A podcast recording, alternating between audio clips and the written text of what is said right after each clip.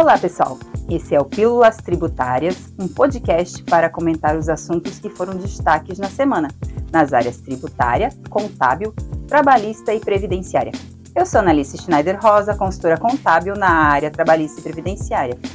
Eu sou Paulo Lima Vieira, consultor jurídico na área trabalhista e previdenciária. Certo, Paulo. Então, essa semana tivemos a decisão cautelar do STF que suspendeu os efeitos de uma lei publicada recentemente, que foi a Lei 14.434 de 2022.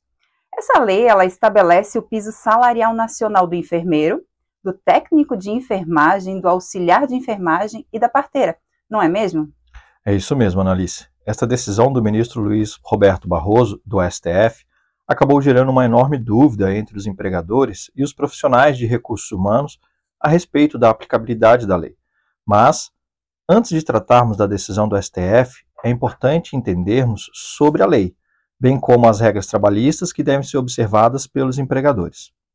Recapitulando os acontecimentos, em 5 de agosto de 2022, foi publicada a Lei nº 14.434 de 2022, que alterou a Lei 7.498 de 1986 para instituir, então, o piso salarial nacional do enfermeiro, do técnico de enfermagem, do auxiliar de enfermagem e da parteira. Perfeito, Paulo. E essa lei ela define que o piso salarial dos enfermeiros contratados sob regime de CLT seria no valor de R$ 4.750 já no caso dos profissionais seletistas nas demais atividades, que seriam os técnicos de enfermagem, o auxiliar de enfermagem e a parteira, o valor já é fixado na razão de 70% do valor para técnicos de enfermagem e 50% desse valor para auxiliar de enfermagem e a parteira.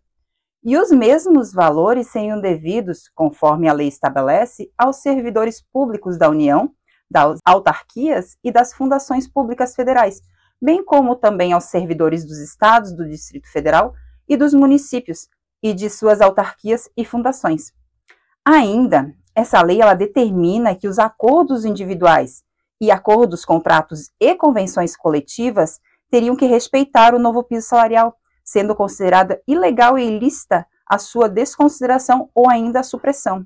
Destacamos que a lei entrou em vigor a partir da data de sua publicação, em 5 de agosto de 2022, e assegurou a manutenção das remunerações e dos salários vigentes superiores, independentemente da jornada de trabalho para o qual o profissional ou o trabalhador tenha sido admitido ou contratado. Sim, e isso significa que os novos pisos estabelecidos não poderiam ser proporcionalizados, independente da jornada de trabalho, não é mesmo? Exatamente. A rigor da legislação, não poderia mesmo. Apesar do que prevê a parte 1 da orientação jurisprudencial número 358 do TST, onde diz que, havendo contratação para cumprimento de jornada reduzida inferior à previsão constitucional de 8 horas diárias ou 44 horas semanais, é lícito o pagamento do piso salarial ou do salário mínimo proporcional ao tempo trabalhado. Importante destacar que os profissionais de enfermagem não possuem jornada especial de trabalho definida por lei. Verdade. Assim, os mesmos podem ser contratados para laborar sobre qualquer jornada, respeitando o limite constitucional de 8 horas diárias e 44 horas semanais. Deste modo, a orientação foi para que as empresas tivessem cautela ao aplicar a Lei 14.434 de 2022, a fim de evitar prejuízos, ou melhor, problemas jurídicos futuros, posto que, ao estabelecer o piso salarial nacional aos profissionais de enfermagem, o legislador não determinou para que jornada de trabalho se aplicaria. Exatamente. Mas o maior questionamento feito pela Confederação Nacional de Saúde, Hospitais e Estabelecimentos de Saúde, que é o CN Saúde, são as entidades que apresentaram a ação direta de inconstitucionalidade no STF, não foi nem sobre a proporcionalidade do piso, mas de que o projeto de lei foi aprovado de forma rápida, sem amadurecimento legislativo da Câmara dos Deputados e do Senado Federal, onde não passou por nenhuma comissão, mesmo diante da relevância da medida e dos seus impactos significativos. E um outro argumento levantado é o quebra né, da autonomia orçamentária dos entes federativos, com o risco de descontinuação de tratamentos essenciais em razão da limitação dos recursos financeiros e do aumento dos serviços privados de saúde. E foi esse o argumento suscitado em medida cautelar da ação direta de inconstitucionalidade, a ADI 7222, que fundamentou a decisão deferida pelo ministro Luiz Roberto Barroso, do Supremo Tribunal Federal, a fim de suspender de forma imediata os efeitos da Lei 14.434 de 2022, qual seja, não aplicação de imediato novos valores do piso nacional de enfermagem.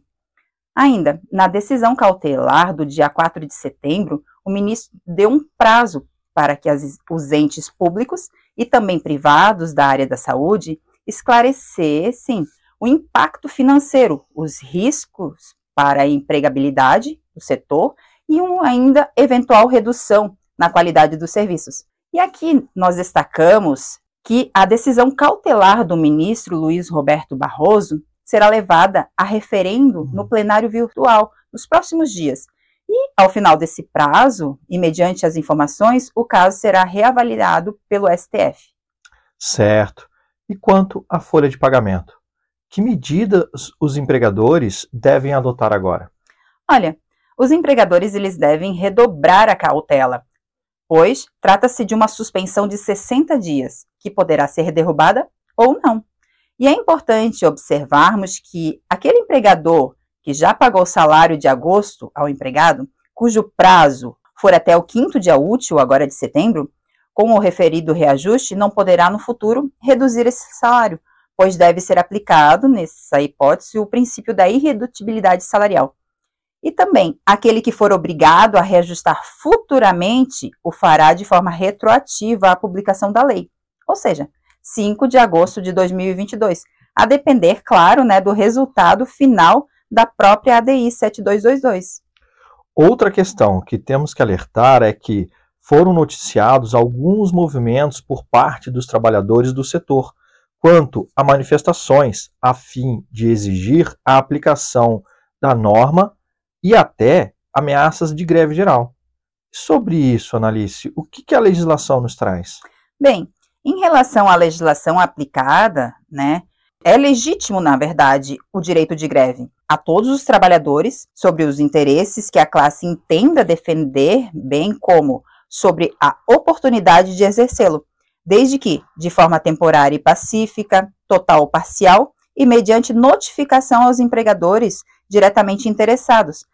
E precisa ter uma antecedência, então precisa ser avisado com a antecedência mínima de 48 horas, salvo, claro, no caso de atividades essenciais, que deverão ser notificadas com antecedência mínima de 72 horas da paralisação.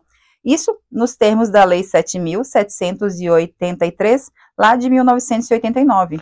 Perfeito e são assegurados aos grevistas, dentre outros direitos, o emprego de meios pacíficos tendentes a persuadir ou aliciar os trabalhadores a aderirem à greve, a arrecadação de fundos e a livre divulgação do movimento. Contudo, em nenhuma hipótese poderão causar ameaça ou dano à propriedade ou pessoa, violar ou constranger os direitos e garantias fundamentais de outrem, tais como o direito de ir e vir, eh, o direito ao trabalho de qualquer pessoa ou de um eventual colega, restringir acessos à saúde, etc. E nem os empregadores poderão adotar meios para constranger o empregado ao comparecimento ao trabalho, bem como capazes de frustrar a divulgação do movimento grevista. Isso mesmo. E precisamos lembrar também aqui que durante o período que se estende a greve, o contrato de trabalho desses empregados que estão participando da paralisação, ele fica suspenso. Assim, após o término da paralisação, constará definição no acordo, convenção ou laudo arbitral ou ainda decisão da Justiça do Trabalho as obrigações que a empresa tem com seus empregados durante esse período. Ainda não podemos deixar de lembrar que é vedada a rescisão de contratos de trabalho durante a greve, bem como a contratação de trabalhadores substitutos, exceto na ocorrência das hipóteses a seguir. 1. Um, durante a greve, o sindicato ou a comissão de negociação, mediante acordo com a entidade patronal ou diretamente com o empregador, manterá uma equipe é, de atividades de empregados com o propósito de assegurar os serviços cuja paralisação resulte em prejuízo irreparável pela deterioração irreversível de bens, máquinas e equipamentos, bem como a manutenção daqueles essenciais à retomada das atividades da empresa, quando da cessação do movimento. E dois, constituir abuso do direito de greve através da inobservância das normas contidas na Lei 7.783 de 1989, bem como a manutenção da paralisação após a celebração de acordo, convenção ou decisão da Justiça do Trabalho. Certo. E sabe, Paulo, que é importante observarmos que, como estamos falando de profissionais da área da saúde, a assistência médica hospitalar ela é considerada serviço ou atividade essencial. E como tal, os empregadores e os trabalhadores eles ficam obrigados, de comum acordo, a garantir durante a greve a prestação dos serviços indispensáveis ao atendimento das necessidades inadiáveis da comunidade. Exatamente, Analice. Pessoal, antes de terminar esse podcast, quero salientar que o novo piso de que trata a Lei 14.434 de 2022 não se aplica aos enfermeiros que trabalham no regime doméstico. Portanto, nada do que abordamos aqui se aplica a esses profissionais. Perfeito. E, Paulo, podemos ver ainda em relação ao, assunto que tratamos hoje que teremos muitas novidades, né? Então, chamamos a atenção de todos para que fiquem atentos e acompanhem todas as movimentações e decisões para saber o que deverá ser aplicado aos empregados e a servidores nessa função. É verdade, Analice. Esse foi o Pílulas Tributárias. Obrigado a todos que nos ouviram e aguardamos vocês no próximo programa. Obrigado e não deixe de nos acompanhar nas redes sociais. Até o nosso próximo episódio. Tchau. Tchau.